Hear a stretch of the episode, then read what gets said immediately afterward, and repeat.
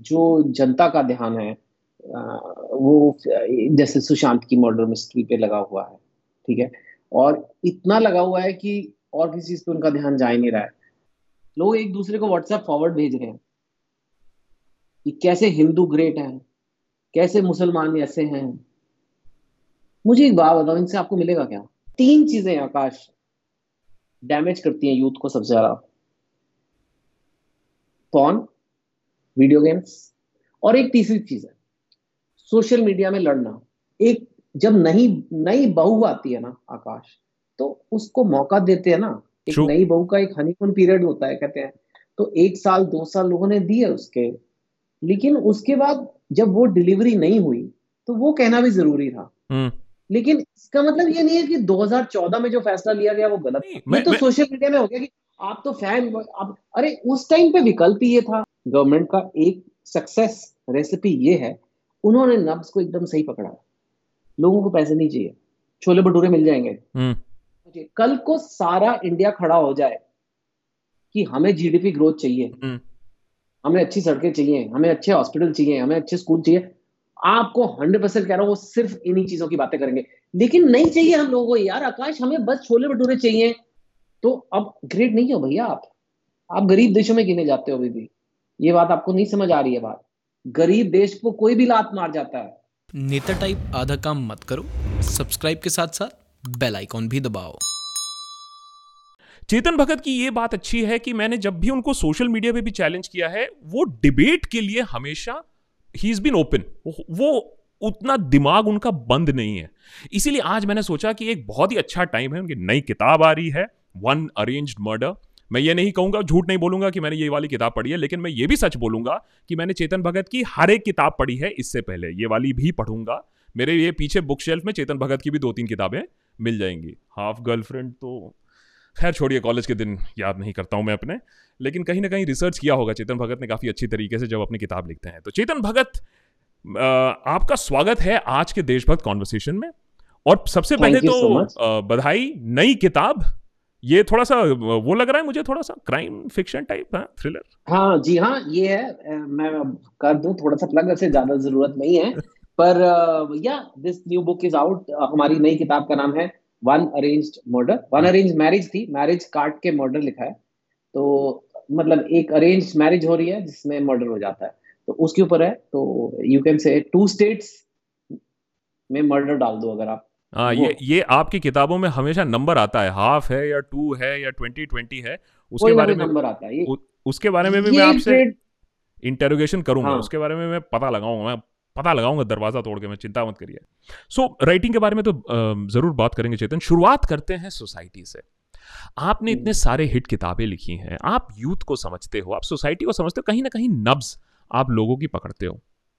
आज हमारे सोसाइटी को क्या हो रहा है? जब इतने इतने बड़े बड़े कांड हो रहे हैं लेकिन हम किसी और चीज़ पे ऑब्सेस कर रहे हैं। एक रियल लाइफ मर्डर मिस्ट्री में आप मान लीजिए ऑब्सेस कर रहे हैं। हाथरस में देखिए क्या हुआ है। आपको लगता है कि ये एंगर सस्टेन्ड होगा या हमें अब फ़र्क पड़ना एज अ सोसाइटी बंद हो गया है? ये तो आपने बहुत ही चार पाँच सवाल एक में मिला दिए एक तरह से। यू कैन से कि क्यों हम लोग ऐसे डिस्ट्रैक्टेड हैं हम्म। चीज़ों में? हाथरस की आपने बात की वो तो एक अलग ही सेपरेट मुद्दा है एक तरह से कि वहाँ क्या हो गया है। और पर पहले आपने बात की कि देश में क्या क्या हो रहा है जैसे कोरोना इतना फैल गया है हमारी इकोनॉमी इतनी डाउन है चाइना बॉर्डर पे आ गया है पता नहीं कितना लद्दाख के कितने किलोमीटर वो ले चुके हैं। ये सब हो रहा है मतलब मैं बना नहीं रहा हूँ। हम्म। लेकिन जो जनता का ध्यान है वो जैसे सुशांत की मर्डर मिस्ट्री पे लगा हुआ है ठीक है? और इतना लगा हुआ है कि और किसी चीज़ पे उनका ध्यान जा ही नहीं रहा है। और कहीं ना कहीं लगा भी ऐसे है कि ऐसे नहीं लगा कि मैं चाहता हूँ कि इसकी सही जाँच हो। वो भी चलो मैं समझ सकता हूँ। आप मर्डर मिस्ट्री की तरह सॉल्व जैसे ये भी जो मर्डर मिस्ट्री जब मैं लिखता हूँ तो एक मर्डर मिस्ट्री जो बनावटी भी होती है, उसमें ये होता है कि एक मर्डर हुआ तो कौन कौन कर सकता है, वो सब कुछ ठीक से जाँच होगी, उसी से पता लगेगा किसने किया है। लेकिन यहाँ तो ऐसे ध्यान मच चुका है कि मन भी बना चुके हैं लोग। हम्म। कि पुलिस को क्या करना चाहिए? सीबीआई को क्या करना चाहिए? सुप्रीम कोर्ट को क्या करना चाहिए? सबको क्या करना चाहिए? वो टीवी पे डिसाइड हो चुका है रात के नौ बजे कि भाई ऐसे ये केस जाना चाहिए। तो इसके पीछे एक यही है कि एक इंडियंस को एंटरटेनमेंट की बहुत ज़्यादा आदत भी पड़ गई है और बहुत ज़रूरत भी पड़ गई है। नाउ मैं खुद एंटरटेनमेंट इंडस्ट्री से हूँ। हम्म। मैं खुद जो अपनी किताबें हैं एंटरटेनमेंट के लिए ही लिखता हूँ। किताबों में जो फ़िल्म बनती है एंटरटेनमेंट के लिए लिखता हूँ। तो मैं तो इसी के लिए मतलब मैं तो एंटरटेनमेंट हिस्ट्री इंडस्ट्री जो है वो मैं मतलब उसी का कमाता खाता हूँ। हम्म। तो एंटरटेनमेंट में कोई प्रॉब्लम नहीं है। लेकिन ऐसा हो गया कि भारतीयों को हर चीज़ से एंटरटेनमेंट चाहिए। ये मुझे नहीं ठीक लगती बात। जैसे हम जब पता नहीं आप कौन सी जनरेशन की हो आप मेरे से छोटे हो लेकिन मैं उस जनरेशन का हूँ जब इंडिया में एंटरटेनमेंट इतनी कम होती थी कि लोग चित्रहार के लिए वेट करते थे। जी। आज की जनरेशन को पता भी नहीं होगा चित्रहार क्या होता है। अगर मैं मिलेनियल वे में समझाने की कोशिश करूँ तो चित्रहार एक प्लेलिस्ट है जो सरकार डिसाइड करती है और दूरदर्शन पे दिखाती है। आजकल का चित्रहार नौ बजे आजकल का चित्रहार नौ बजे आता है न्यूज़ चैनल हाँ, आठ बजे हाँ वो भी है वो भी एक तरह से चित्र आ रही है।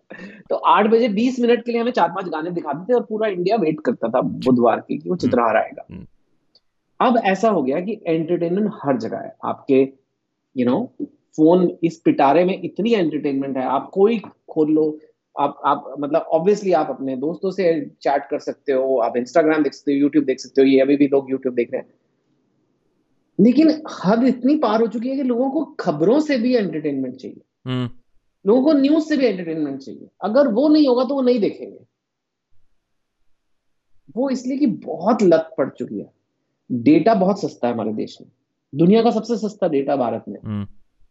तीन सौ रुपए पर महीने में आपको पता नहीं कितने जीबी मिल जाएगा। और फिर कहीं कहीं से वाईफाई आपने थोड़ा इधर उधर से कर लिया तो हो गया मतलब। आप जितना आपको देखना देख सकते हो। अनलिमिटेड है। सागर है डेटा का। और लोग देखे जा रहे हैं छह घंटे आठ घंटे। तो ये भी एक तरह से एक एडिक्शन बन चुकी है। लत पड़ चुकी है। और ये लत कोई भी लत जो होती है वो आपके दिमाग को भी थोड़ा सोचने सोचने की ताकत दिमाग की कम कर देती है। क्योंकि जब भी आप वीडियो देखते हैं जब भी आप कोई वीडियो देखते तो आपको लगता है कि यार ठीक है देख लिया आपके आगे चीज़ परोसी गई है। यू you नो know, कि जब आप बुक पढ़ते हो तो फिर भी आपको इमेजिन करना पड़ता है। तो ये मैं इसलिए इतनी लंबी बात बता रहा हूँ क्योंकि ये एक जने के साथ नहीं हो रहा है। ये भारत में सबके साथ हो रहा है।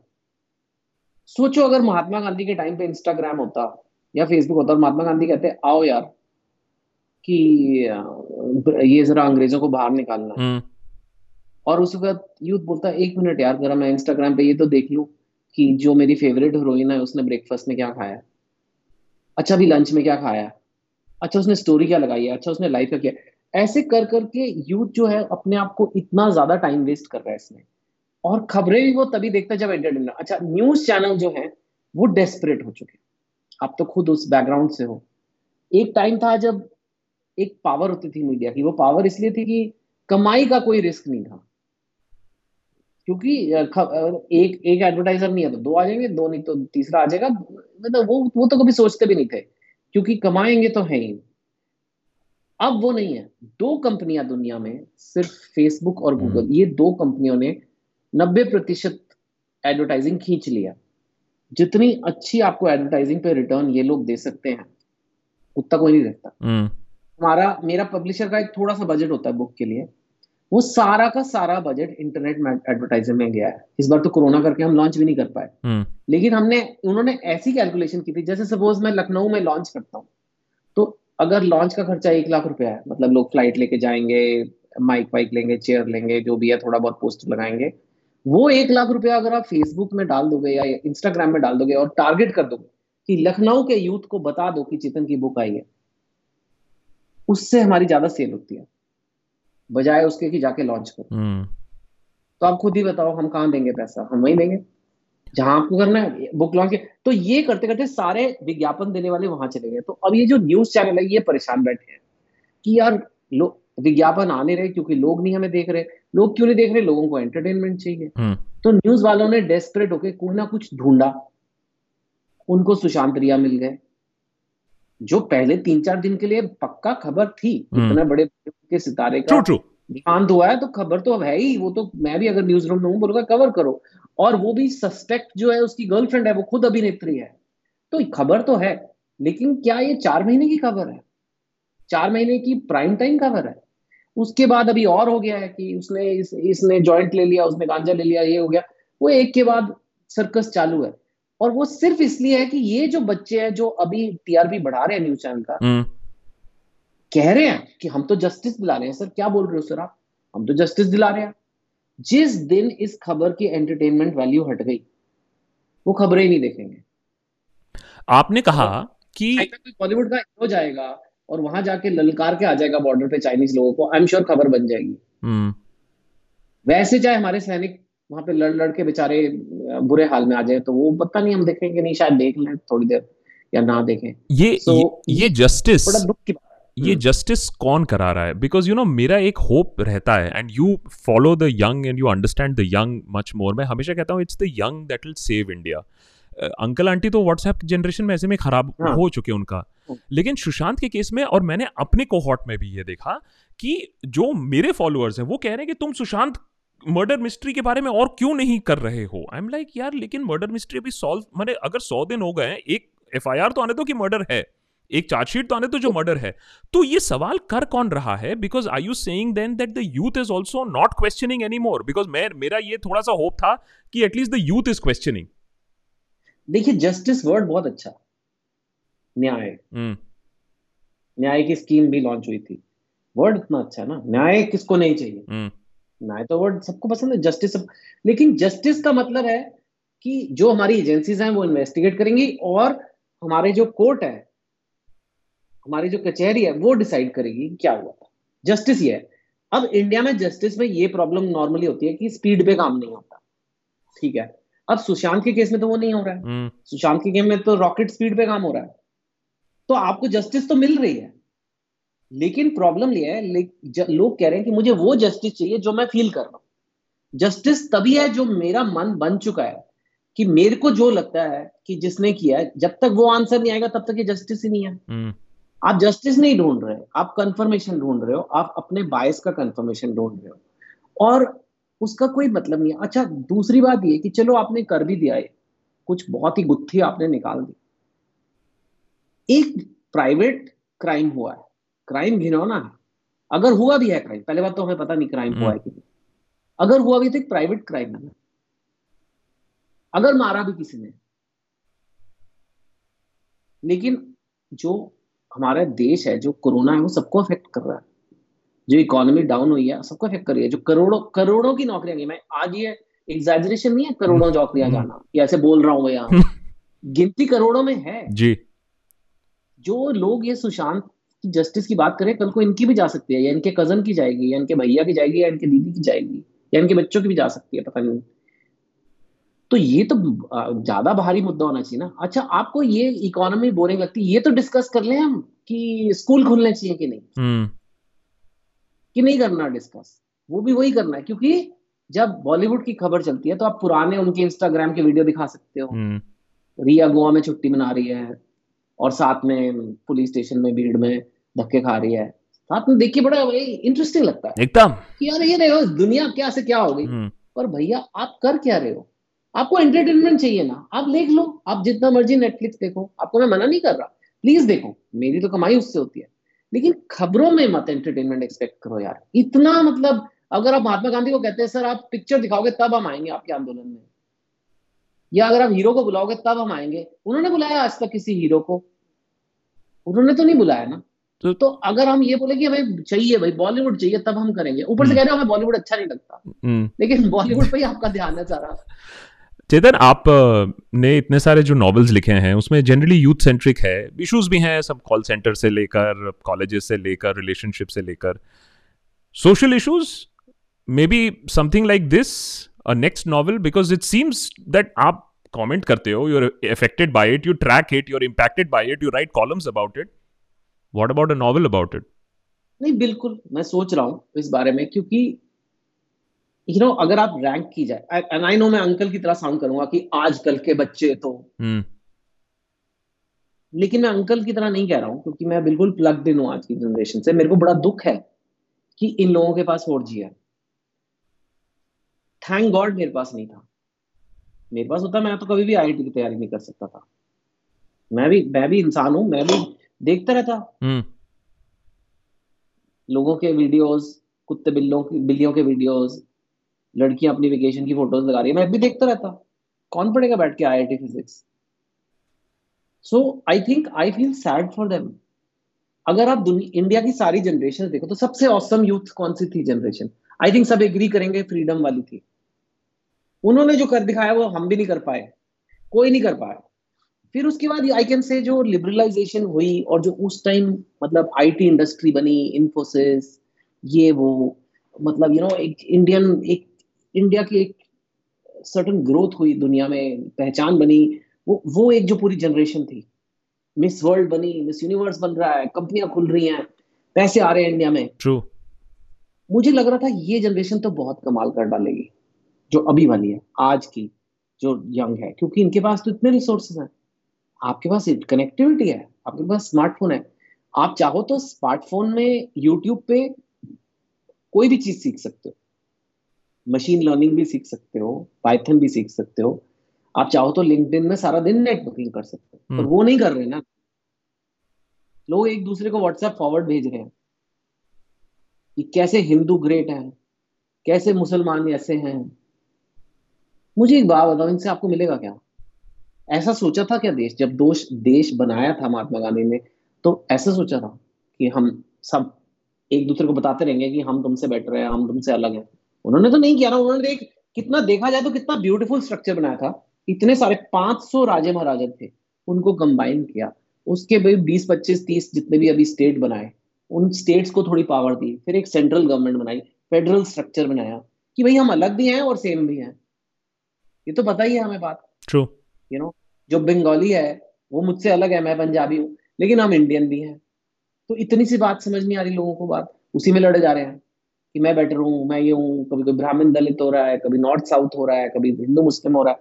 तो हम ये करते ही रहेंगे तो और अंकल आंटी करें, जैसा करो पार्क में बैठ के अंकल आंटी करें, चलो ठीक है। उनको नहीं, पर आज की जनरेशन जब ये करती है तो मुझे बहुत दुख होता है। यंग बच्चे जब ये करते हैं। हम्म। क्योंकि मुझे लगता तुम कहाँ जा रहे हो यार? अपने ही ऐसे लग रहा है कि जैसे एक आग है बीच में देश में आग लगी हुई है और उस आग को बुझाने के लिए उसमें बाल्टी डालने की जगह लोग कह रहे हैं अरे क्या आग है यार? और परवाने की तरह लोग उसमें दौड़ के भाग रहे हैं अंदर। कि चलो और केरोसिन डाल देते हैं इस पर थोड़ा। तो आप तो जो आज think... आज की जनरेशन के बारे में बात कर रहे हो aren't you pissing off your own target audience तो मेरा काम uh, ये नहीं है। आई ऑलवेज से दिस अंग्रेज़ी की लाइन है I am not here to be light I am here to be say the right thing एक लेखक का क्या काम है? जो मुझे सही लग रहा है मैं इनके पहले मैं लोगों के मेरी तो एक वो गाना है ना अमिताभ बच्चन का।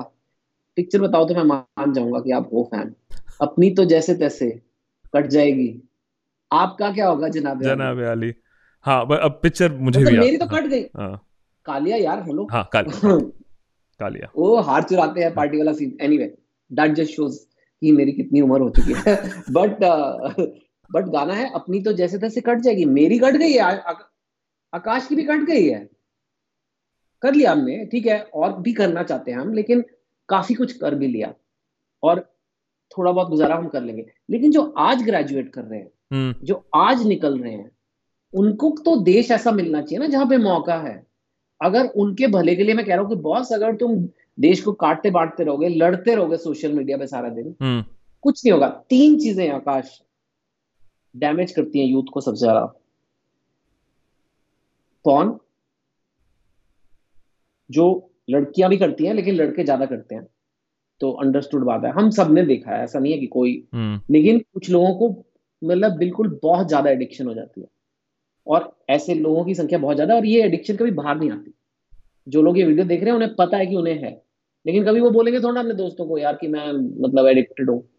वीडियो गेम्स पबजी वगैरह अब तो बैन हुआ पर और भी पचास हो रहे हैं। एक पबजी जाती है तो दूसरी आ जाती है। करेक्ट और ये दोनों तो चलो लोगों को पता है कि यूजलेस है। अंदर से उन्हें पता होता है कि ये नहीं देखना चाहिए या ये नहीं वीडियो गेम खेलना चाहिए। और एक तीसरी चीज़ है सोशल मीडिया में लड़ना। सोशल मीडिया में अपनी राय देते रहना कमेंट देते रहना। ठीक है? बिना बात के। आकाश देता है मैं देता हूँ। आप बोलोगे सर आप लोग भी तो देते हो। हम्म। अरे हमारा तो धंधा चलता है ना इस पे। हमारी तो ब्रांड ही है। मेरा तो काम है कॉलम हम्म। लिखना मेरा तो काम है मुद्दों पे बात करना। आकाश का तो चैनल है तो उसका तो बैकग्राउंड ही है। आपको क्या मिल रहा है? अपने छत्तीस फॉलोअर्स आपके हैं और वहाँ कुछ बोल रहे हो और किसी बहत्तर फॉलोअर वाले के साथ आप लड़ रहे हो। और आपको लग रहा है मैं कुछ कर रहा हूँ यार मैं देश बदल रहा हूँ। मैंने जाके राय रख दी कि कैसे मोदी जी ग्रेट है।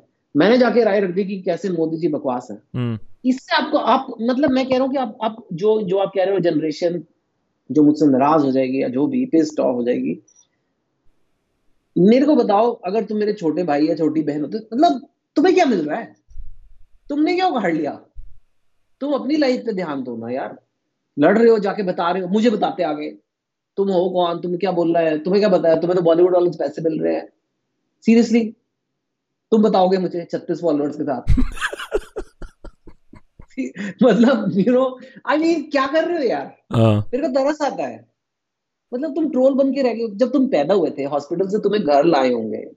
किसी माँ बाप कोई दुनिया का माँ बाप है जो बोलता होगा कि यार बड़ा होके ट्रोल बनेगा पर मेरा बेटा ट्रोल बनेगा हाँ, नहीं बेटा तुम बेसिकली तुम मुझसे तुम्हारी तुम्हारी फट है। तुम्हें लगता है कि इस लड़के ने मतलब मैं मेरे को देखते हो तुम्हें लगता है इसने ट्राई तो किया लाइफ में कुछ। हम्म, तुम में तुम्हारा भी मन है करने का लेकिन तुम कर नहीं रहे बिकॉज़ तुम्हें फियर ऑफ़ फेलियर है कि अगर हम फ्लॉप हो गए तो अगर हमारा नहीं चला तो हमारे से नहीं हुआ हमारे से वो एग्ज़ाम क्लियर नहीं हुआ तो तुम उस उस फ्रस्ट्रेशन में तुम ट्राई नहीं कर रहे। और उस फ्रस्ट्रेशन में तुम आके मुझे ट्रोल कर रहे हो या इसको ट्रोल कर रहे हो उसको ट्रोल कर रहे हो और तुम्हें कुछ नहीं मिलने वाला इससे। ट्रू सो प्लीज़ बंद करो। और अपनी लाइफ पे ध्यान दो। देश के बुरे हाल हैं। अगर इतनी अपॉर्चुनिटी पहले इंडिया में इतना कंपटीशन तो हमेशा ही था। तो इतनी भीड़ है तो इतनी सी अपॉर्चुनिटीज़ होती हैं। अब वो इतनी भी और इतनी हो गई अब तुम या तो जाके लड़ लो ट्विटर पे। या सोच लो कि इनमें से एक सीट मैं कैसे अपनी बचाऊं? So. I think I think when you care Aakash जब आप दूसरों की केयर करते हैं तो कई बार आप उनके उनको सुना भी सकते हो। Mean, मेरा काम है ये। ओके um, गलत है। गलत हो रहा। है चलिए, आपने बात छेड़ी दी जहाँ तक अपॉर्चुनिटीज़ और पॉलिटिक्स की बात है एंड लोग जो लड़ पड़ते हैं पॉलिटिक्स के ऊपर। हमने जब सवाल पूछा हमारे कम्युनिटी से and this is of course my point of difference also with you मैं आई थिंक मैं आपसे बहुत चीज़ों में सहमत हूँ, लेकिन जहाँ मैं सहमत नहीं था और एक चेंज जो लोगों ने चेतन भगत में देखा, आज उसको थोड़ा सा डी कोडिफाई करते हैं। So I know that India against corruption जब मूवमेंट हुआ था, मैंने आपको इंटरव्यू भी किया था इंडिया हैबिटेट सेंटर पे। आपने आपने अन्ना हजारे आंदोलन में भी अपनी आवाज़ आगे रखी थी। कांग्रेस के करप्शन के खिलाफ आपने आवाज़ रखी थी। ऑब्वियसली आपको नब्स you knew the pulse of the nation at that point of time लेकिन उसके बाद जब the BJP came into power you were seen कि यार, ये तो ही is become a bit of a fan boy और just to quote one of your lines also Narendra Modi is one of the country's most fascinating politicians. You wrote I think in the Times of India I think you wrote it अब fascinating मतलब मैं भी कहता हूँ Arnab is the most fascinating editor I mean जिस तरीके से fascinating है मतलब वो आज भी तो बोलूँगा हाँ सो जस्ट एक्सप्लेन टाइम ने जैसे टाइम मैगजीन ने कहा कि 100 मोस्ट इन्फ्लुएंशियल है नरेंद्र मोदी। इन्फ्लुएंशियल तो है। हाँ। अब वो उसने लिखा क्या है वो में वो आपने पढ़ लिया होगा। तो so has your definition of fascinating then changed from 2014 15 to today no see fascinating है कि कोई अजूबा है क्योंकि अक्सर ऐसा नहीं हुआ है। ना वो किसी डायनेस्टी से आए हैं ना उनका कोई ऐसे अ, मतलब ऐसी कोई जो टिपिकल इंडिया में जो लीडर बड़े बनते हैं ऐसा कुछ अनकन्वेंशनल सा पाता है कोई चीफ मिनिस्टर प्राइम मिनिस्टर बन गया। लेकिन उन मतलब इतना ज़्यादा पोलराइज करना पहली बात तो उनका जो पोलराइज है या तो पीपल लव हिम या पीपल हेट हिम. दोनों ही मेरे को नहीं हजम होता है। ऑफ़ कोर्स 2014 में जब देश इतने बड़े बड़े स्कैम से गुजर रहा है और कांग्रेस बिल्कुल उस पर ध्यान ही नहीं दे रही है हंस रही है अपनी एआईसीसी मीटिंग में। हम्म। मेरे को अब तक याद है सोनिया गांधी और कल मतलब they were like not even list लोग उन्हें कुछ सुनाना चाहते थे और उन्होंने सुनना बंद कर दिया था। ऐसा नहीं था कि लोग कांग्रेस के को एकदम हट, हटाने का फैसला कर लिया था। ऐसे नहीं होता है कभी। 2011 में आंदोलन हुआ 2014 में चुनाव हुए ना। Hmm. आपके पास तीन साल थे सिचुएशन ठीक करने के लिए। जब कांग्रेस ही आरटीआई लेके आया तो लोगों ने कहा कि हमें एक लोकपाल दे दीजिए क्योंकि ये कलमाड़ी जैसे स्कैम बिल्कुल actually is that Kalmadi scam which. Really लोगों को समझ आ गया क्योंकि कॉमनवेल्थ गेम्स दिखता है। अब टू समझ नहीं आता स्कैम क्या हुआ है टू जी होता क्या था है चार हज़ार रुपए का टॉयलेट पेपर मेरे ख्याल से था। हाँ चार हज़ार रुपए का टॉयलेट पेपर है और वो कल मतलब एक दिखता है कि हाँ भाई खेल हो रहे हैं इन्होंने किया है गड़बड़ ठीक है। अब उस जगह तो आप थोड़ा कर सकते थे कि ठीक है हाँ, हम इंक्वायरी करते हैं इन्वेस्टिगेट करते हैं। हम्म। और अगर कुछ गलत हुआ है तो उनका एटलीस्ट उनको आई डोंट नो अगर कलमाड़ी को जेल नहीं तो if you can't prove that तो कम से कम एक उसकी पोस्ट से तो हटा सकते थे। बिल्कुल ही उल्टा। इनफैक्ट आईओए में वो ही वाज लाइक द आईओए के भी इंडियन ओलंपिक्स के भी ही वाज करेक्ट उन्होंने भी अपने पाँव गाड़ के रखे हुए थे। तो कांग्रेस ने उस कांग्रेस ने उस नब्ज को नहीं पकड़ा और लोग दुखी हो गई जनता हम्म। दुखी हो गई और उसके बाद उन्होंने कहा किसी नए विकल्प की ज़रूरत है। और कुछ नहीं तो ताकि कांग्रेस को सबक मिले। जी। अब ये सबक मिले पॉइंट को याद रखते हैं। उस चक्कर में उसी में नरेंद्र मोदी का राइज हुआ। नरेंद्र मोदी ने काफ़ी बोला हम विकास सबका विकास सबका विकास विकास विकास विकास। भी बोला जा रहा था। 81 टाइम्स मैनिफेस्टो में 81 टाइम्स तो विकास जब कोई लिख रहा है और और जनता को वो पसंद आया जनता ने इलेक्ट किया और एक जब नई नई बहू आती है ना आकाश तो उसको मौका देते हैं ना एक नई बहू का एक हनीमून पीरियड होता है कहते हैं। तो एक साल दो साल लोगों ने दिए उसके। लेकिन उसके बाद जब वो डिलीवरी नहीं हुई तो वो कहना भी ज़रूरी था। हम्म। लेकिन इसका मतलब ये नहीं है कि 2014 में जो फैसला लिया गया वो गलत था। नहीं नहीं मैं जो आप... लोग नहीं नहीं ये मैं तो मैं- सोशल मीडिया में हो गया कि आप तो फ़ैन आप अरे उस टाइम पे विकल्प ही ये था। मैं मैं खुद कहता हूँ में लग रहा है 2014 में मैं मैं सपोर्ट करूँगा जो नरेंद्र मोदी जो गवर्नमेंट आई मैं मैं खुद बोल रहा हूँ कि 2014 में मैं सपोर्टिव था। I want to know from you Chetan कि जो 2014 में जो आपने एक एक्सुबरेंस दिखाया था जो एक सपोर्ट दिखाया था जो एक एंथुजियाज्म दिखाया था हैज़ दैट चेंज मैं 2011 से वो बदला है कि नहीं? Actually and I do admit 2011 की बात है आज लोगों को ये शायद अजीब लगेगा लेकिन एक टाइम था आप नरेंद्र मोदी को इंग्लिश मीडिया में मेंशन भी नहीं कर सकते थे। इतना विलेन की एक विलेन के रूप में देखा जाता था। क्योंकि कांग्रेस पावर में थी हम्म। 2010 में तो अच्छे से पावर में थी और मोदी के ऊपर इतने ऐसे भाई गुजरात में ये हुआ वो तो आप इंग्लिश मीडिया में तो सीरियसली मेंशन ही नहीं होते। And I was one of the first जो जिसने ये कहा था कि his popularity is growing very fast and he could be a PM candidate. In 2011, I said, not in 14. Because वो एक मेरे दो काम है। एक है कि मेरे को लग रहा है जो विकल्प से और दूसरा ये कि जनता की नब्ज को पकड़ना। और जनता नरेंद्र मोदी की तरफ़ 2011 से बहुत अट्रैक्ट हो रही थी। जहाँ भी वो जा रहे थे लोग अट्रैक्ट हो रहे थे। कांग्रेस समझ नहीं रही थी। कांग्रेस ने समझना नौ साल से शायद आँखें बंद करी हुई है। और आई थिंक या आई आई वुड से ये सोचा था कि कांग्रेस फटाफट सुधर जाएगी। ये तो एक अजम्पशन होती ना। अगर एक पार्टी चुनाव हारेगी तो अपने आप को बदलेगी। अब बताओ ये तो पाँच साल में तो बदलो अब एक और चुनाव आप हार गए हो। सो आई थिंक ये कहीं ना कहीं कैलकुलेशन आकाश ज़रूर गड़बड़ हो गई हम्म। क्योंकि उम्मीद थी। जैसे जब बीजेपी हारी थी तो उन्होंने कुछ कुछ बदला कैंडिडेट ही बदल दिया मैनिफेस्टो बदला जो भी है उनको दो बार अडवाणी जी हारे। जी। तो फिर अडवाणी जी को हटाया उन्होंने। हटाया ना? हम्म। अगर अडवाणी जी जीत जाते तब थोड़ा ना हटाते सिंपल सी बात है। सो so, ये कुछ उम्मीद थी कि कांग्रेस में भी कुछ बदलाव आएगा और वो नहीं आया। इनफैक्ट उल्टा हो गया। कांग्रेस और वीक हो गई है तब से। और अब बीजेपी ऐसी स्थिति में है कि not only they are in power they are the only ones in power apart from जो छोटे छोटे स्टेट गवर्नमेंट में छोटे छोटे ऑपोजिशन बचा है आई डोंट थिंक इंडिया में कोई ऑपोजिशन है अभी।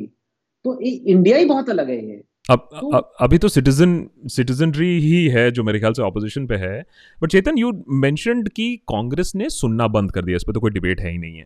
Do you think that the same problem is now creeping in in the present government December twenty में I think you wrote do they even care about advice do they not need it because they have a vote magnet called Narendra Modi can they entertain their thought that they might be doing something wrong you've seen so many governments. You've s- you you track international governments also. एक democracy में एक सरकार का sustainability ऐसे होता है कि वो माने ही नहीं कि उनसे कोई गलती हुई है। यूएन से गलती हुई है नेहरू से गलती हुई है गांधी से गलती हुई है लेकिन हमसे कोई गलती हुई नहीं है।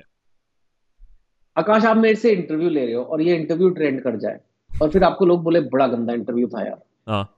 बड़ा बकवास था। फिर आप एक और इंटरव्यू लेते हो और वो भी ट्रेंड हो गया। अगर आकाश तेरे इंटरव्यू बड़े बकवास है यार। आप मानोगे? आप नहीं मानोगे ना? आप बोलोगे हाँ ठीक है हमें पता हाँ ठीक है ठीक है। हम्म। ऐसे ही बोलते हैं क्योंकि मेरा ट्रेंड हो रहा है इसलिए। तो अगर बीजेपी जीतते ही जा रही है हम्म। एक डेमोक्रेसी का काम क्या है कि जनता से देखिए एक चीज़ में अभी भी बीजेपी अलग है फ्रॉम चाइना या रशिया जिससे कंपैरिजन हो जाता है कि यहाँ अभी भी इलेक्शन तो होते हैं। हम्म, अभी तक अभी तक तो होते हैं थैंकफुली और अभी इलेक्शन जो होते हैं नहीं वैसे रशिया में भी इलेक्शन होते हैं रशिया में भी इलेक्शन होते हैं। But there there is a lot of rigging and lot of like मतलब नॉट रिगिंग बट। मतलब रशिया का मतलब डिस्कस रशिया सेपरेटली बट वहाँ का एक कंट्रोल जो है पुतिन का वो एक अलग लेवल का है। हम्म, एंड इंडिया में वैसा नहीं है। इंडिया में कभी कभी बीजेपी हारती भी है। दिल्ली में हार चुकी है बीजेपी दो बार बड़ी बुरी तरह आपसे। सो इलेक्शन तो होता है। ईवीएम फ्रॉड भी नहीं होता है। लेकिन बीजेपी जीतती है।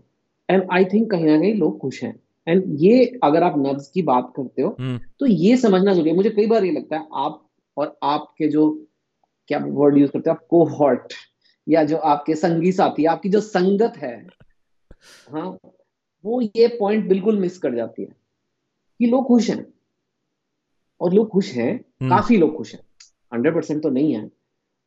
और जब तक वो नहीं हो बदलेगा तब तक कोई पॉइंट नहीं है। मतलब बीजे वो सरकार में बैठ के बोलेगा यार हमारा काम है जनता को खुश रखना। हम्म, जनता में बार बार जुटाई जा रही है। Mood of the nation survey हो रहा है सेवेंटी सेवन परसेंट लोग खुश हैं हमसे। तो अभी हम क्या बोले? क्या सही है और क्या गलत है? क्या सही है और क्या गलत है? Do you think जनता खुश है चेतन? आप from मोरा- from a हाँ, from an IITian point of view and from somebody who's done data. I'll tell you क्यों खुश है। लेकिन आप एक मेरे ख्याल से उस चीज़ में आ रहे हो कि ह्यूमैनिटी इंसानियत मोरालिटी कि एक अच्छा समाज होना चाहिए। ये राजनीति है सर। Agreed. यहाँ जीतना होता है। ये यूट्यूब है यहाँ व्यूज़ चाहिए। हम्म, अगर आप बोर लोगों को लेकर आओगे जो बड़े अच्छे लोग हैं एनजीओ चला रहे हैं कोई देखेगा। हम्म, ठीक है? तो ये बैलेंस करना है। आपको बैलेंस करना है। True. इसका मतलब ये नहीं कि आप कुछ भी करने लग जाओ। इसका मतलब ये नहीं है कि आप वीडियो में no no हम हम हम भी लॉजिक चैलेंज करते हैं। यहाँ एक घंटे का इंटरव्यू यूट्यूब बोलता है नहीं चलता है। हम कहते हैं नहीं चलेंगे तो हम करते हैं। हाँ। Um, हाँ तो मतलब एक सर्टन एक बैलेंस है कि आप एक एक आप थोड़ी सी आइडियोलॉजी रख सकते हो लेकिन थोड़ा सा प्रैक्टिकल भी रखना है। लोग क्यों खुश हैं? मैंने भी इस सवाल के बारे में बहुत सोचा कि लोग क्यों खुश हैं? क्योंकि अब ये थोड़ी समझने की बात है क्योंकि आपका लंबा इंटरव्यू है तो मैं समझा सकता हूँ। बिल्कुल। कि एक टाइम था जब 80s 90s में इंडिया बहुत गरीब था। हमारी per capital income 200-300 dollar per year होती थी। वन डॉलर पर डे तब भूखमरी थी। मतलब गरीब इंडियन गरीब का मतलब होता था भूखा। हम्म। झोपड़ी में फटी हुए कपड़े पहन के रहने वाला एक वक्त की रोटी मिल रही है। वो था। मतलब आज इंडिया की पर कैपिटल इनकम जो 1990 से स्पेशली जो ग्रोथ हुई 2010 तक या 2015 तक की यू कैन से आज हमारी इनकम हो गई है 2000 डॉलर पर पर्सन हम्म। आपका मील हो जाएगा खा लोगे। डेटा तो मैंने आपको पहले कह दिया बहुत सस्ता है। हम्म। डेटा तो महीने का तीन सौ रुपए है। तो मतलब रोज का दस रुपए है। तो मतलब आप भूखे नहीं मरोगे। अच्छा इंडिया का कल्चर ऐसा है कि आप अगर बेरोजगार भी हो और 25-30 साल के हो तो रह लो मम्मी पापा के साथ। हम्म। आपकी नौकरी नहीं है चलो दुख की बात है लेकिन भैया की तो है ना। भैया संभाल लेंगे भाई किस लिए होता है? दीदी संभाल लेंगी। तो ये सोशल स्ट्रक्चर हमारा ऐसा है। What I am trying to say कि एक इंडिया था जिसकी एस्पिरेशन बनी थी जिसमें एक भूख थी। 1990 से लेकर 2000 तक तक उनमें बहुत भूख थी। हम्म। शायद मैं उस जनरेशन का हूँ और शायद मैं उस मिट्टी का भी हूँ। मुझे भूख है मुझे अच्छे लगते हैं पैसे कमाने। मुझे अच्छा लगता है मैं अच्छे घर में रहूँ मुझे अच्छा लगता है कि मैं अच्छी जगह छुट्टी पे जाऊँ मेरा बैंक बैलेंस मुझे अच्छा लगता है। लेकिन कहीं ना कहीं मुझे लगता है कि हमारे देश का जो फंडामेंटल इथॉस है हम्म। जो कल्चर है वो है कि कम में खुश रहो ज़्यादा भूख मत दिखाओ मटेरियल भूख मत दिखाओ। गांधीयन वे भी तो यही है ना सिंपल लिविंग हाई थिंकिंग अगर हम सब लोग गांधी जी की तरह रहने लग जाए तो हमारा जीडीपी पचास परसेंट गिर जाएगा। ये बारे में लोग नहीं सोचते पर अगर तुझे बोलो हाँ गांधी जी का रास्ता बेस्ट है सबको ऐसे रहना चाहिए। हम्म, ऐसे जाएगा Sensex Nifty GDP I agree- जो एस्पिरेशन खत्म हो गई है तो इसमें क्या हुआ कि भूख ही नहीं है। लेकिन एस्पिरेशन सिर्फ़ पैसे की नहीं होती लोगों में। हम्म, एस्पिरेशन होती है हमारी औकात होनी चाहिए यार। हिंदुओं की कभी औकात ही नहीं हुई है। हमेशा लात मारते थे अंग्रेज़ लात मारते थे उससे पहले मुगल लात मारते थे। दुनिया में कोई हमें सीरियस नहीं लेता। अभी भी नहीं लेते। और इसका एक आंसर मैं तो आपको साफ़ बता दूँ सीरियसली लोग कभी लेंगे जब आप पैसे कमाएँगे। आज चाइना की औकात क्यों है? क्योंकि वो पैसे कमाती है। अगर चाइना इंडिया से दस हज़ार पाँच गुना ज़्यादा अमीर है। अगर चाइना इंडिया से इंडिया चाइना से पाँच गुना ज़्यादा अमीर होता है चाइना की हिम्मत थी आने की बॉर्डर पे। चाइना जाएगा यूरोप बॉर्डर पे। हम्म, चाइना जाएगा यूएस बॉर्डर पे। पर यहाँ पे ठीक है। औकात पैसे से ही आती है। ये मैं लोगों को बता दूँ। हम लोग सोचते हैं कि पैसे हाँ, हमारी अगर मॉन्यूमेंट्स बहुत अच्छी हैं हमारी हिस्ट्री बड़ी अच्छी है और हमारे आर्यभट्ट ने ज़ीरो बनाया। हमने ये खाना बड़ा अच्छा बनाया। तो हमारी बड़ी औकात है कोई औकात नहीं अफ्रीका में तो cradle of civilisation international community में हमारी अभी औकात है कि नहीं है अकॉर्डिंग टू चेतन भगत क्योंकि हमें तो बताया जाता है कि भैया वर्ल्ड टूर हो रहे हैं तो हमारी तो लोग अब जानते हैं हम कौन है। कल तक नहीं जानते थे। यहाँ लोग हैं यहाँ लोग हैं। तो अगर कोलगेट टूथपेस्ट बनाता है तो वो चाहते हैं कि इंडिया में भी उनको बेचने को मिले क्योंकि लोगों को टूथपेस्ट तो चाहिए। हम्म। दांत तो है ना हमारे पास लोगों के दांत हैं इतने सारे। 140 करोड़ पेयर ऑफ़ दांत हैं। हम्म। तो वो टूथपेस्ट वालों के लिए उतनी औकात है लेकिन ऐसी औकात नहीं है। आप खुद ही देख लो यूएन में यूएन जो इतना कोई लाइक उसके पास रियल पावर नहीं है बस एक ग्रुप ऑफ़ नेशंस है उसमें भी इंडिया को अच्छी सीट नहीं मिलती उसमें भी हम कह रहे हैं यार दे दो यार। सो इट इज़ समथिंग कहीं ना कहीं मोदी गवर्नमेंट का एक सक्सेस रेसिपी ये है। उन्होंने नब्स को एकदम सही पकड़ा लोगों को पैसे नहीं चाहिए। छोले भटूरे मिल जाएँगे। हम्म, लेकिन अब आपकी दूसरी एस्पिरेशन एक हिंदू सम्राट हिंदू ऊपर है भारत ऊपर है हमने रफेल के प्लेन खरीदे हम ऊपर हो गए इतना काफ़ी है और लोग इसमें खुश हो रहे हैं आपने बारह प्लेन खरीद लिए जाके फ्रांस से तो मतलब ठीक है उनकी सेल करा दी आपने बहुत हम्म। अच्छा किया आपने अमेजोन पे ऑर्डर कर दिया आपने बारह प्लेन अब आप खुश होते रहो होना हो जाओ आपको इसमें लेकिन ये लोगों को चाहिए हमारे देश के। इसमें मैं मैं एक आपको ये बात बताना चाहता हूँ आप और आपकी जो संगत है जो कोहॉर्ट है वो हमेशा कहते हैं मोदी को ब्लेम करो अमित शाह को ब्लेम करो। They are just a mirror वो एक शीशे की तरह है। वो अपने आप को बदल रहे हैं जो हमारी सरकार को चाहिए। कल को सारा इंडिया खड़ा हो जाए कि हमें जीडीपी ग्रोथ चाहिए। हम्म। हमें अच्छी सड़कें चाहिए हमें अच्छे हॉस्पिटल चाहिए हमें अच्छे स्कूल चाहिए। आपको हंड्रेड परसेंट कह रहा हूँ वो सिर्फ़ इन्हीं चीज़ों की बातें करेंगे। लेकिन नहीं चाहिए हम लोगों को यार आकाश हमें बस छोले भटूरे चाहिए और दीदी भैया के घर में है राखी बनानी है और हमें बस ये चाहिए कि बस हमारी हिंदुओं की थोड़ी औकात हो जाए थोड़ी इंडिया की औकात हो जाए बस यही है। और वो डिलीवर कर रहे हैं फ़र्स्ट क्लास आपको पता नहीं क्यों मुश्किल हो रही है। आई हैं बात अग्री विथ यू और जो को हॉट की बात कर रहे हैं जो कि हमारी एक्चुअली देशभक्त की कम्युनिटी है आ, हम लोग भी हम लोग हम लोग भी उसी में यही आ, जो कंसेंसस है इज़ दैट आप लैंग्वेज का अगर एग्जांपल ले लीजिए जब वो वन नेशन वन लैंग्वेज की बात आई थी तो there was a push back there was a pushback Hmm. from the southern states there was generally a, a, a pushback over language language को लेकर लोग बहुत sensitive हैं and the government actually backtracked from that whole point so i completely agree with the fact that अगर लोग चाहेंगे तभी होगा ये लोग उसमें खुश है i take that point my point so my next question is that लोग की खुशी और नाखुशी क्योंकि we saw a change in Chetan Bhagat when he started talking about the economy March 2016 in other words this is not a BJP budget it is a cut and copy UPA budget worse it is a lackluster March 2016 UPA budget मतलब आपकी research बहुत अच्छी है thank you so much अरे- किसी ने मेहनत तो की देख Uh, नहीं पर इसका मतलब मैं मार्च 2016 से कह रहा हूँ ये तो डिमोनेटाइजेशन से भी पहले से कह रहा हूँ right so just important to note that date Ha, ha. Hmm. And, and the other one, uh, so so my, my my my the question that I was coming into is that किस point पे आपको लगा कि ये सब है? And I completely agree that you are standing with these points even now I would also stand with these points तो किस पॉइंट पे आपकी नाखुशी हुई फिर? From an exuberance over the government कि हाँ बहुत अच्छा है चेंज है एनर्जी है डिसाइसिवनेस है to being critical again of the government ये किस टाइम पे आया? आई थिंक ये तीन budget I think March 2016 was the third budget ना। एक हम्म। शायद इंटरिम बजट निकलता है। 14 हाँ एक- 15 16 हाँ। सेकंड 14 में प्रॉपर आए थे मई में पर आई थिंक हाँ मतलब सेकंड प्रॉपर या ढाई बजट कह लो या ढाई तीन। तो थ्री ट्राइज के बाद पहली बार लगता है अरे तो अभी जम रहे हैं पाँच रहे हैं। मुझे कहीं कहीं देखो मेरा एक ही गोल है हमारा देश अमीर हो जाए। हम्म। आई नो इतना कोई बड़ा महान नहीं साउंड कर रहा मैं कोई महान नेता की तरह नहीं बोल रहा लेकिन मुझे पता है जेब में पैसा हो तो इंसान की भी औकात होती है और देश की भी औकात होती है। और नौकरियाँ भी तभी लगती हैं और स्कूल भी तभी बनते हैं हॉस्पिटल भी तभी बनते हैं अरे तभी तभी आपकी किताबें बिकेंगी और तभी मेरा यूट्यूब चैनल भी चलेगा। इसमें तो कोई अरे कोई डाउट ही नहीं है।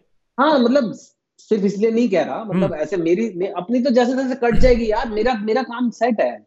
मेरी मेरे को प्रॉब्लम नहीं है मैं बहुत किताबें लिख चुका हूँ मेरी रॉयल्टी आती है ठीक है मेरे बच्चे पढ़ लिए अभी इलेवेंथ में हो गए हैं। उनकी पढ़ाई खत्म हो जाएगी खत्म होगी मेरे को क्या करना है? हम्म। मैं आगे वाली जनरेशन की बात कर रहा हूँ कि अगर आप और पैसे सिर्फ़ सपने लेने से नहीं आ जाते। अगर एक इंसान भी हो तो पैसे को वो ये नहीं कि मैं सपने ले रहा हूँ अमीर होने के तो मैं अमीर हो जाऊँगा। ऐसा दोनों होता है। देश भी सपने ले रहा है हम सुपर पावर बन जाएँगे तो काम करना पड़ता है। वो रंग दे बसंती में डायलॉग है। देश ग्रेट नहीं होता ग्रेट बनाना पड़ता है। हम्म। अब वो हम ग्रेटनेस हम मान के बैठ गए कि हम ग्रेट हैं। हम ग्रेट हैं। तो अब ग्रेट नहीं हो भैया आप। आप गरीब देशों में गिने जाते हो अभी भी।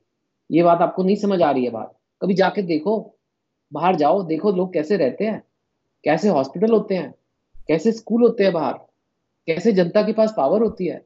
तो आपको अगर वो चाहिए ही नहीं अगर हम्म। आपको छोले भटूरे खाने हैं और भैया दीदी के खर्चों पे रहना है और बस ये है कि मेरे को नफरत करने को मिले जो मेरा धर्म नहीं है जो मेरा प्रदेश नहीं है उन लोगों से मैं नफरत करूँ तो भैया आपको वैसा ही देश मिलेगा। आपको डिलीवरी बॉयज़ और क्लर्क्स का देश मिलेगा जो एक दूसरे से नफरत कर रहे हैं और घर आके जस्टिस और एसएसआर लगा रहे हैं। हम्म। लगाओ करो भाई मेरे को क्या पड़ रहा है? अगर आप सोच रहे हो कि चेतन भगत का क्या एजेंडा है मेरा कोई एजेंडा नहीं है। मेरा एजेंडा ये है जिन लोगों ने मेरी बुक्स पढ़ी जिन लोग जो यूथ ने मेरे को इतना प्यार दिया है मैं अपने प्लेटफॉर्म से आज मुझे आपके साथ प्लेटफॉर्म मिल रहा है कल टीवी पे मिलता है कभी कोई उस प्लेटफॉर्म पे मैं अपनी बात रख सकूँ जिससे इन लोगों का भला हो जाए। क्योंकि जो इधर उधर लोगों को बहकाया जा रहा है कोई इधर जा रहा है कोई उधर जा रहा है कोई उधर जा रहा है कम में क्यों खुश हो रहे हो यार? खुश हो तुम लोग दस पंद्रह हज़ार की नौकरी में इंजीनियरिंग करने के बाद? मैं तो नहीं हूँ मैं तो कभी ना हूँ। मुझे तो लाखों चाहिए। आपको नहीं चाहिए? क्यों नहीं चाहिए? और अगर चाहिए तो ये हिंदू मुस्लिम बंद करो। स्टॉप इट दिस नॉनसेंस कौन जाएगा? आपका वैसे ही गरीब देश है। कोई अमीर देश के इन्वेस्टर को अगर आना है सपोज़ हम्म। गरीब देश हो। मैं चलिए यार, वहाँ जाके लगाता हूँ। गरीब है यार, वहाँ पे पता नहीं सिस्टम खराब है। पर चल, लगाता हूँ। अच्छा लेकिन वहाँ के लोग भी एक दूसरे से नफरत करते हैं। अरे भैया, माफ़ करो।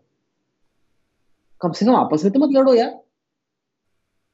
आप कह रहे हो कि चाइना के, कोरोना के बाद चाइना से फैक्ट्रीज यहाँ लानी हमें। अच्छा और अगर कुछ कर सर, वहाँ तो राइट्स हो जाते हैं फिर? तो फिर कौन फैक्ट्री लगाएगा यहाँ? लोग बोले कोरोना ही ठीक है यार। और चाइना फ़र्स्ट क्लास हो गया बाय द वे ये जो लोग सोच रहे हैं कि चाइना के बुरे हाल है कोरोना के बाद इस वक्त वर्ल्ड में the best economy is China China is leading growth they are the only one with positive GDP growth America की कंपनीज़ भी चाइना में जाके माल बेच रही हैं क्योंकि उनके वो इतने कमा रहे हैं। तो ये सच्चाइयाँ हैं। अगर आपको नहीं सुननी या आपको बोरिंग लगती है या आपको लगता है चेतन ने हमारी इंसल्ट इंसल्ट कर हाँ इंसल्ट यार डेढ़ कुछ नहीं बोल है। सीरियसली अच्छा अगर आप बीमार हो आपकी मम्मी बीमार है पापा बीमार है कोई ना बोले कि बीमार है। पापा के बारे में कुछ नहीं बोलेगा भाई क्या बातें कर रहे हो यार? मुझे पता है हम अपने देश को कहाँ से कहाँ ले जा सकते लेके आए ना तीन सौ से दो हज़ार हम्म। तो अभी और लेके जाएँगे। लेकिन इस तरीके से नहीं होगा। जो प्रॉब्लम है उसको फेस करो मिलके एक रह के। वो नहीं हो रहा है। चेतन आप इतना लिखते हो मीडिया में आप इतना you come as a guest also और आप इंटरनेशनल सिचुएशन भी देख रहे हो। हमें मालूम है कि इंडियन मीडिया को टेम कर लिया गया है। Let's be honest about it ज़्यादा कुछ क्रिटिकल थिंकिंग और स्पीकिंग करोगे तो कहीं आईटी रेड हो जाएगा कहीं मॉर्निंग वॉक प्रॉब्लम हो जाएगा। इंटरनेशनल प्रेस आप नहीं रोक पाए हो। इंटरनेशनल प्रॉब्लम क्या है? हाँ, नहीं नहीं छोड़िए ना। हाँ so so international we we'll have to get into um, uh, some justices. Um, मैं ये कह रहा हूँ कि इंटरनेशनल प्रेस में जब ये रिपोर्ट्स uh, छपती है मुझे तो बड़ा खराब लगता है। और मैं ऑफ़ लेट ये देख रहा हूँ कि ज़्यादातर अनफॉर्चुनेटली वो जो पॉजिटिव प्रेस एक पहले हुआ करती थी वो भी नहीं है। So how does that effect us as a country आपने इन्वेस्टमेंट के बारे में बात किया कि कोई क्यों आएगा ऐसे कंट्री में जहाँ ऐसी प्रेस मिल रही है इंटरनेशनली उसको। What can be done about that पहली बात तो हम लोग इतना जो इंडिया की पब्लिक है जनरल हाँ, आप लोग हो मैं शायद देखता हूँ लेकिन जनरल पब्लिक इतनी बाहर की न्यूज़ से ना इतना फेमिलियर है ना वो देखते हैं ना उन्हें फ़र्क पड़ता है। हम्म। और जो थोड़ा देख भी लेते हैं या कोई बता भी देता है कि बाहर अच्छा नहीं दिख रहे तो कहते हैं यार सब जेलस है हमसे। Okay. जेलस है। जेलस हो रहा है। तो ऐसे हमारी पंजाबी वेडिंग में भी अगर कोई कहते हैं ना कि खाना अच्छा नहीं बना। अरे जेलस है। और इतनी शानदार शादी कर रहे हैं। जेलसे हो जेलस हो गए ना। तो जेलस जो हो जाते हैं ना लोग जेलस और जेलस नहीं है कोई। हो सकता है थोड़ा बायस हो। तो बायस क्यों है दोस्त? हम्म। क्योंकि तुम गरीब हो। गरीब देश को कोई भी लात मार जाता है। आपकी इतनी बुरी तरीके से ट्रोलिंग होने वाली है ना इस इंटरव्यू के बाद। इतनी बुरी तरीके से ट्रोलिंग होने वाली है। हाँ। क्यों? इसको तो, प्यार करते हैं अपने गरीब देश से इसीलिए बोल रहे हैं। हम ये- भी गरीब थे ना एक दिन। ये मैं गरीब था ना मेरा कोई जन्म अमीर तो नहीं हुआ मैं तो बना हूँ ना। तो मुझे लगता है हम देश को भी बना सकते हैं और बना भी रहे थे। और आप लोगों को ही बनाना है यूथ को ही बनाना है। हम मैं तो 46 इयर्स का हो गया हूँ अभी कितना काम कर लूँगा नहीं तो ये ये जो फिलोसफी आप जो बता रहे हो ये ये लोग एक्सेप्ट करते हैं कि मैं किसी से प्यार करता हूँ और मैं इसीलिए सवाल पूछ रहा हूँ। लोग मुझसे कहते हैं तुम अपने आप को देशभक्त कैसे कह सकते हो? तुम तो क्रिटिसाइज करते हो। तो मैं कहता हूँ अबे क्रिटिसाइज करता हूँ इसीलिए तो देशभक्त हूँ क्योंकि मैं अपने देश के बारे में but do you think people agree with that ये ये अंडरस्टैंडिंग आप किसी तो- किताब में ला पाओगे? किसी किताब को लिख के ला पाओगे? आई थिंक मेरी कॉन्शियस क्लियर है कि आई थिंक जो सच्ची में प्यार करता है किससे? वो उससे सच बोलता है। You know of course positive रहना चाहिए। हम्म। पॉजिटिव रहना चाहिए। मुझे पता है हम कर सकते हैं। क्योंकि मैं देख और मैं बता रहा हूँ क्योंकि मैं मैं मैं जब पहले राइटिंग से पहले बैंक में था तो मैं हांगकांग में काम करता था तो हम सारी ये कंट्रीज़ देखते थे। थाईलैंड फिलीपींस मलेशिया ये सारी जो एशिया की दस बारह कंट्रीज़ हैं। वियतनाम ये सब इंडिया की तरह थी पहले। और इन सबने मिलके काम करके तरक्की किया और पैसे बनाए हैं। और आज ये मिड इनकम नेशन हो गए हैं। अभी भी ये एकदम चाइना के लेवल पे सारे नहीं पहुँचे लेकिन अ, काफ़ी आसपास पहुँच रहे हैं। और चाइना इंडिया की तरह था 1980 में इंडिया की चाइना की सेम जीडीपी थी। तो वो और सेम पॉपुलेशन थी। तो ऐसा नहीं है। और हर कोई देश अच्छा भी बना है और खराब भी बना है। अच्छा वेनेजुएला जैसे देश हैं इंडिया में दुनिया में ऐसे ऐसे देश हैं जो जिन्होंने अपना बेड़ा गर्क भी कर लिया है। हम्म, अब वहाँ भी देशभक्त होंगे। और चाइना में भी देशभक्त है और थाईलैंड में भी देशभक्त है और इंडिया में भी है। तो हम नहीं चाहते ना कि इंडिया का वो वेनेजुएला वाला हाल हो जाए जिम्बाब्वे वाला हाल हो जाए जो बिल्कुल ही खत्म हो जाए। हम नहीं चाहते कि पाकिस्तान वाला हाल हो जाए इंडिया का। तो हम्म। हम कैसे करें? और बाकी मेरे पे कोई शक करेगा तो मतलब वो वही होंगे वही चालीस पचास फॉलोअर वाले। आप ये सोचो कि आपके 54 फॉलोअर्स क्यों है पहले? और आप 13.7 मिलियन वाले फॉलोअर को बोल रहे हो कि आप ये हो। आप ये बताओ कि अपने चौवन फॉलोअर कैसे उसमें आपके चाचा मासी होंगे। वो निकाल दो तो असली फॉलोअर है कितने आपके? फिर बात करो। बॉलीवुड पर एक कंसर्टेड कहीं ना कहीं अटैक लग रहा है अब। It is gone beyond one case and even if you want to call it a murder case so be it let it let's call it a murder case but the way the witch hunt is going अभी जिस तरीके से अ, अ, मैंने NCB भी घुस गई है और मैंने सिगरेट बट्स के पीछे लोगों को अरेस्ट किया जा रहा है। बट मैं ये भी मानता हूँ। कि बॉलीवुड ने ये इनवाइट भी तो किया है अपने ऊपर। कभी किसी के बारे में नहीं बोला है। चुप बैठे हुए हैं आइसोलेटेड अपने पेंट हाउस में बैठे हुए हैं। आज जब उन पर हथौड़ा पड़ा है अपने लिए भी नहीं बोल पा रहे हैं। थोड़ा सा तो बताइए कि आपका एक्सपीरियंस क्या रहा था जब आपने ये सब बॉलीवुड वगैरह के साथ काम किया था? ये क्या ये होने वाला था सूनर और लेटर नहीं आ, आ, आप सही कह रहे हो और एक्चुअली जो आप कह रहे हो कि अब बोल अब नहीं बोल रहे क्योंकि क्योंकि अब वो बोलेंगे तो कोई फ़र्क भी नहीं पड़ेगा। जिसने आज तक नहीं बोला उसकी अभी आवाज़ बनी नहीं ना। उनकी आवाज़ वो बोलते हैं जैसे अगर वो बोलेंगे कि ये वाला हेयर ऑयल यूज़ करो तो शायद सब मतलब लोग मान जाएँगे। लेकिन पॉलिटिकली uh, तो बॉलीवुड हमेशा चुप ही रहा है। एंड उस अब सडनली तो आप नहीं आ सकते कि ऐसे हमारे साथ गलत हो रहा है you know? हम्म। अगर आप हाँ ये आगे कह दो कि हाँ मतलब यू नो ये क्रीम लगा लो या ये लगा लो तो आज भी उनकी औकात बहुत है। वो आप वो वो कर सकते हैं।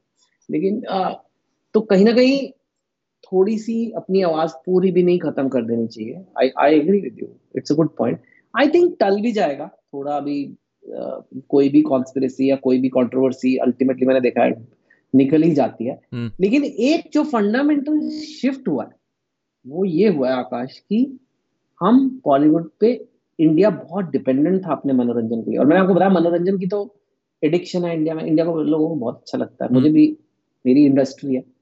लेकिन पहले बॉलीवुड वॉज़ अल्टीमेट बॉलीवुड यहाँ है और बाकी सब इधर इधर है। अभी क्या हो गया है कि टेक्नोलॉजी की वजह से आप अपना टाइम पास बिना बॉलीवुड के बहुत मज़े से कर सकते हो। ये तो हम इंटरव्यू जैसे ये यूट्यूब पे आ रहा है। अ, कोई इंस्टाग्राम पे टाइम पास कर सकते हो एक घंटा आराम से। आप फेसबुक पे कर सकते हो। इतना एंटरटेनमेंट अवेलेबल है। फिर आप फिर ऑफकोर्स नेटफ्लिक्स और प्राइम वगैरह की तरफ़ जाएँ तो वहाँ तो आपको प्रोफेशनल भी मिल जाएगा लेकिन वो बॉलीवुड नहीं है। तो आप देखते जा सकते हो वो कभी खत्म नहीं होने वाला एंटरटेनमेंट तो बॉलीवुड पे जो डिपेंडेंस है वो कम हो गई है। एक तरह से पहले जब सर्कस हुआ करती थी हम्म। सर्कस के सारे बहुत बड़े सितारे थे सर्कस आ गई। और उसके बाद लोगों को सर्कस के अलावा इतने ऑप्शन मिल गए। टीवी आ गया घर में यू नो मूवी थिएटर आ गए तो सर्कस की धीरे धीरे औधा गिरते गया। अब लगता है यार इनको इतने पैसे मिलते हैं इनको इतना क्यों हमने सर पे चढ़ाया हुआ है लोगों को लग रहा है। तो किसने कहा था सर पे चढ़ाओ? आप उनके डायलॉग सुन के आप सोच रहे हो कि ये हीरो है। अरे कोई भी डायलॉग जो कोई भी आपका मतलब मनपसंद स्टार बोलता है हम्म। वो किसी राइटर ने लिखा है। यू नो ट्रू एक बार जो मैंने कमिटमेंट कर दी या कोई भी डायलॉग आप हम्म। बोलो यार वो सारे कोई स्क्रिप्ट राइटर होगा उसके पीछे।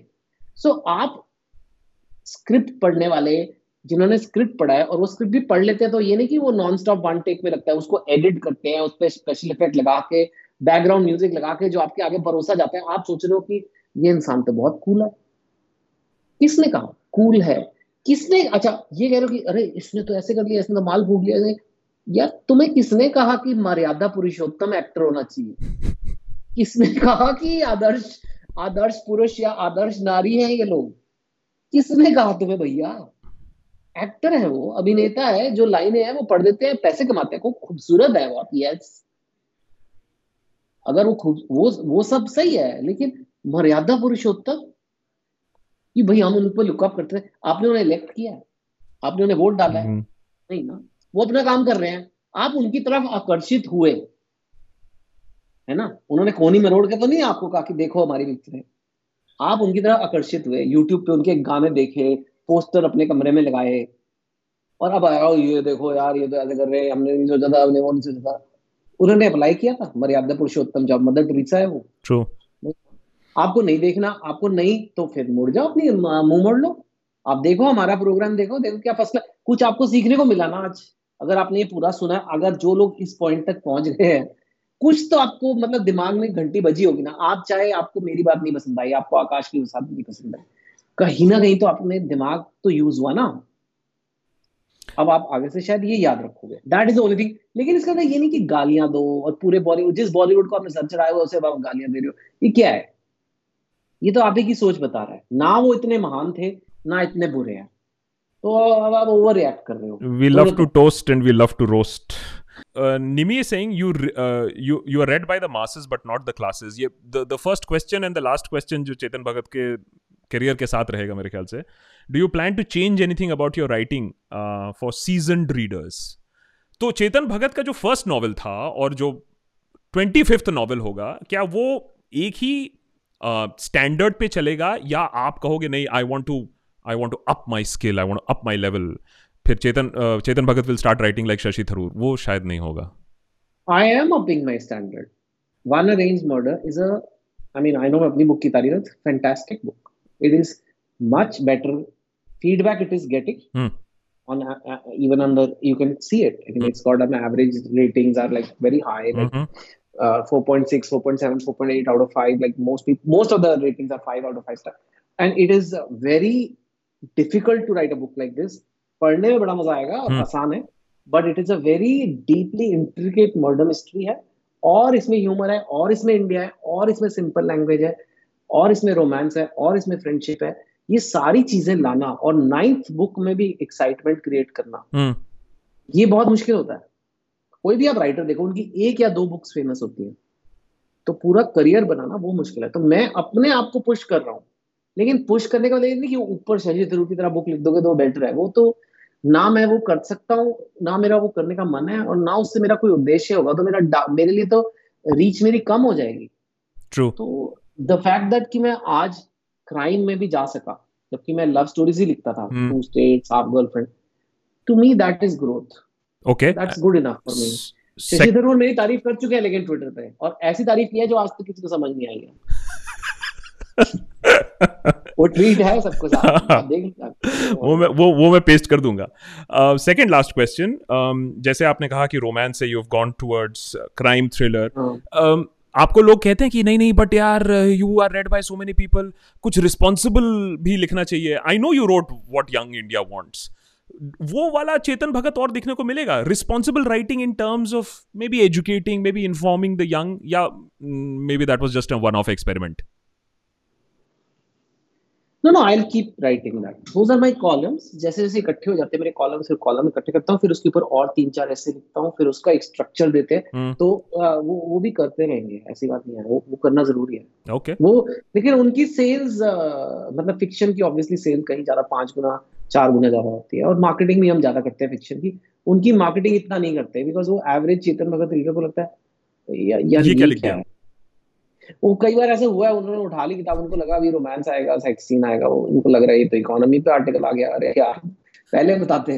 तो अब मैं क्लियर बता देता हूँ मैं लिखता हूँ और मैं चाहता हूँ कि प्लीज़ प्लीज़ पढ़ो लेकिन ऑब्वियसली ये मनोरंजन एंटरटेनमेंट ज़्यादा लोग पढ़ते हैं। So, my last question is, and I got this good piece of advice from a very young author called Chetan Bhagat many, many years ago, and it has held me in good stead. कि जब वो young author Chetan Bhagat ने मुझे बताया कि बेटा तुम्हें मालूम है मैंने अपनी नौकरी कब छोड़ी बैंक वाली? And that was a very interesting answer and it give me perspective कि बॉस ये झटके से छोड़ के ये क्रिएटिव फ्लो नहीं आती है और आप सब and I have seen people suffer because of that and सवाल भी ऑब्वियसली चेतन भगत की जब भी बात होती है सवाल आता है मैं भी ऑथर बनना चाहता हूँ etcetera etcetera I want you to tell people what you told me many many years ago what does it take कि एक ऑथर एक नौकरी छोड़ के किताब लिख के उसको फुल टाइम प्रोफेशन अपना ले? Because it will hold true for YouTubers for authors for any guy who is going into any creative art field just take me through that points please I think ये एक creativity बहुत important है या आपकी जो passion की अर्ज़ है जो मेरे केस में राइटिंग की थी आपके लिए हो सकता है गिटार बजाने की हो या यूट्यूबर बनने की हो या वो एक इंपॉर्टेंट इम्पल्स है वो एक बड़ी इंपॉर्टेंट चीज़ है लेकिन ये नहीं है कि वो ही सब कुछ है। क्योंकि उसको आपको एक उसको समझना है कि हाँ मेरे में बहुत है कि मेरे को बुक लिखनी है मेरे को राइटर बनना है। लेकिन मेरी फैमिली है मेरे बच्चे हैं मेरे को बिल देना है मेरे को एक सर्टन तरीके से रहना है। हम्म। मेरे लिए क्लियर था। मैं बहुत ऐसे नहीं कि मैं मैं आज ये मेरी चल गई बुक्स तो आज फाइनेंस मनी की मेरे को प्रॉब्लम नहीं है। ऑब्वियसली जब मैंने छोड़ा तो ऑब्वियसली मैंने अपना इनकम तो मेरा गिरा ही और रिस्क तो कभी ना कभी तो आपको लेना ही पड़ेगा। लेकिन एक उस लेवल तक रहने के लिए मैं तैयार था। मतलब थोड़ी बहुत मैंने सेविंग की थी और मैंने कहा था ठीक है मेरा चार बेडरूम का घर नहीं होगा मेरा दो बेडरूम का घर होगा या एक बेडरूम का घर होगा लेकिन घर होगा। मतलब ऐसे पीजी नहीं रहना मेरे को राइटर बनने के चक्कर में ये बड़ा क्लियर था। सो आई थिंक सब लोगों को अपना वो वो भी तो इसमें प्रैक्टिकलिटी आ जाती है। तो आई थिंक पैशन और प्रैक्टिकलिटी दोनों को बैलेंस करना बहुत ज़रूरी है। एंड उसके बाद आपको ये भी समझना ज़रूरी है कि ये जो अर्ज़ है क्रिएटिव की, ये हमेशा इनफ नहीं है। कोई भी ऐसा प्रोफेशन हो, इसमें बहुत यू कैन से साधना लगती है, बहुत ज़्यादा काम लगता है। यूट्यूबर बनना सेक्सी लगता है, लेकिन घिस घिस के बनाए जाओ वीडियो हर बार थोड़ा मज़ा आता है। हर बार थोड़ा एक्साइटिंग लगता है। करे जा रहे हो करे जा रहे हो। कंटेंट की फैक्ट्री है। बुक्स भी करते रहना। ये बुक की रिलीज़ का हफ़्ता है। आज मैं सुपरमैन टी शर्ट पहन के आया हूँ। ऐसे लग रहा है इसकी तो बड़ी अच्छी लाइफ है। पर इसको लिखने में दो साल लगे हैं। दो साल इस पे काम चलता रहा है। एक बार पोस्टपोन भी हुई है कोरोना के चक्कर में। नाइन्थ बुक है। पिछले 18 साल से मैं काम कर रहा हूँ। ये जो ओवरनाइट सक्सेस मुझे मिला है, उसके पीछे 18 साल से मैं लगा रहता हूँ। और एक राइटर जैसे मेरी जो लाइफ है, आप सोच लो, जो अब आपने लॉकडाउन देखा है राइटर की लाइफ तो 80 परसेंट लॉकडाउन ही होती है। वो 20 परसेंट हालाँकि मैं और जगह भी अपनी उंगली डालता रहता हूँ इधर उधर, पर लार्जली बुक्स तो लिखी है ना, ये नौ बुक्स तो लिखी। सो आई थिंक आपको ये, उसमें पैशन नहीं हमेशा काम आता। पैशन आपको एक ओवरऑल एक दिशा देता है, लेकिन रोज बैठ के वो साधना है। और वो साधना वो जो संगीत में कहते हैं रियाज करना है वो हर एक की बस की ना है।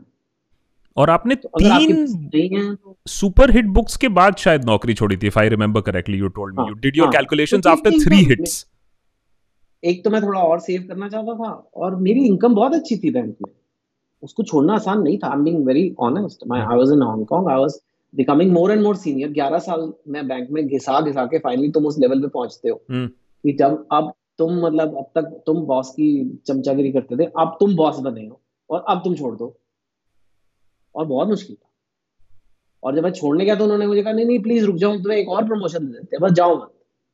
मैं कहा अरे यार और मुसीबत कर रहे हो मेरे लिए। बट फिर फाइनली मैंने छोड़ा।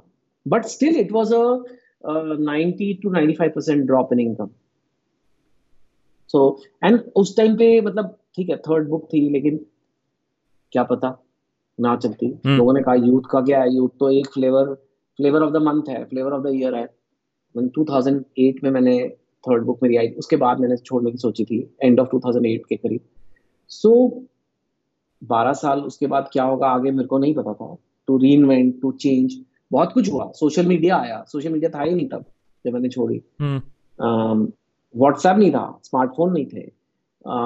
You know so you have to then keep changing also and you have to keep working hard also one thing is there that anybody जो भी आप देख रहे हो जो काफ़ी देर से है और काफ़ी देर से आउटपुट प्रोड्यूस कर रहा है वो काम कर रहा है मेहनत कर रहा है। यू नो ट्विटर पे लड़ाइयाँ नहीं कर रहा। समझ रहे थे आप छत्तीस फॉलोअर वाले। किससे बात कर रहा हूँ? ठीक है। I think that's a good note to wrap up this interview we crossed an hour हम कोशिश करते हैं कि एक घंटे से ज़्यादा नहीं क्योंकि तब फिर यूट्यूब के एल्गोरिथम्स भी बोलते होंगे पागल हो गए हो क्या? बट हाँ। इट्स अरे यूट्यूब में एक वीडियो है अ मैन डूइंग नथिंग या 24 घंटे का वीडियो है। उसके तो कितने मिलियन व्यूज़ हैं? Correct so one never knows but नहीं uh, इंडिया में तो ऐसे बहुत लोग बना सकते हैं। आप एक काम करो ना किताब लिखते हुए लाइव स्ट्रीम चल रहा है हाँ। लाइव स्ट्रीम चल रहा है अच्छा आइडिया एक साल का video but good fun wishing you all the very best although मेरे ख्याल से ज़रूरत नहीं है I am sure it's already climbing up the chart as far as your new book is concern concerned may you also keep speaking because because somewhere down the मुझे ये लगता है कि जब चेतन भगत बात करता है तो द यंग लिसन और मेरा होप सिर्फ़ यही है दैट वो जो यंग है, वो ज़्यादा पबजी और पॉन्ड में इतना इन्वॉल्व ना हो, वो सवाल पूछे। हम तो यही कहते हैं ना, यहाँ सवाल पूछो बस, किसी को भी सपोर्ट करो, कोई टेंशन नहीं है। सवाल बस पूछ लो। My only point is that people don't ask question so I just hope that you keep writing you keep questioning and it has a huge impact thank you so much Chetan. For joining thank thank you and just to all the people who reached this point वाह यार thank you हम we are really thankful और दूसरा हो सकता है मेरे वचन आपको थोड़े कटु वचन लगे हो। को मैंने क्योंकि आज आकाश का चैनल ऐसा है लोग खुल के बात करते हैं तभी मज़ा आता है। यहाँ नहीं करेंगे तो कहाँ करेंगे? बिल्कुल। और यहाँ बोलने का मौका मिलता है। बाकी जगह तो आप चार सेकेंड में आपको इंटरप्ट कर देते हैं। तो जस्ट जो मैंने कही शायद एग्जैजरेट करके थोड़ा दम लगा के कस के बात कही तो वो इसीलिए कि मैं बहुत लोगों को एक सही राह पे दिखाना चाहता हूँ I come from a place of care so yeah that's all thank you and I I I agree with that and मैं भी कभी कभी ओवर द टॉप बोलता हूँ हम भी ओवर ड्रामेटाइज करते हैं but only because we love our nation and we wanted to do better we want us to go from that 2000 to that 10000 we d- I I don't want to see Bangladesh come up to us in per capita GDP that is what the economists are predicting within the next 12 होने months. वाला है तो दे हाँ वो जाएगा। Yeah. But yeah you know BJP party है Congress party है लेकिन है तो दोनों इंडियन पार्टीज़ ना। इंडिया ही तो है। भूल गए लोग आप। True इंडिया ही है ना। एक ही देश तो एक है ना यार। तो, और हाँ, सबको साथ में रह के ही आगे बढ़ना होगा। All have to do it together. We just have to just सबका साथ सबका सबका विकास। तभी होगा। मैं कह रहा हूँ सही सही बात कह रहे हो इसलिए तो चल रहा है seventy seven percent Thank you so much, Chetan. Thank you so much. What a pleasure okay, it has been. Thank, thank you. you. so much. Okay, bye. Bye. Bye, buddy.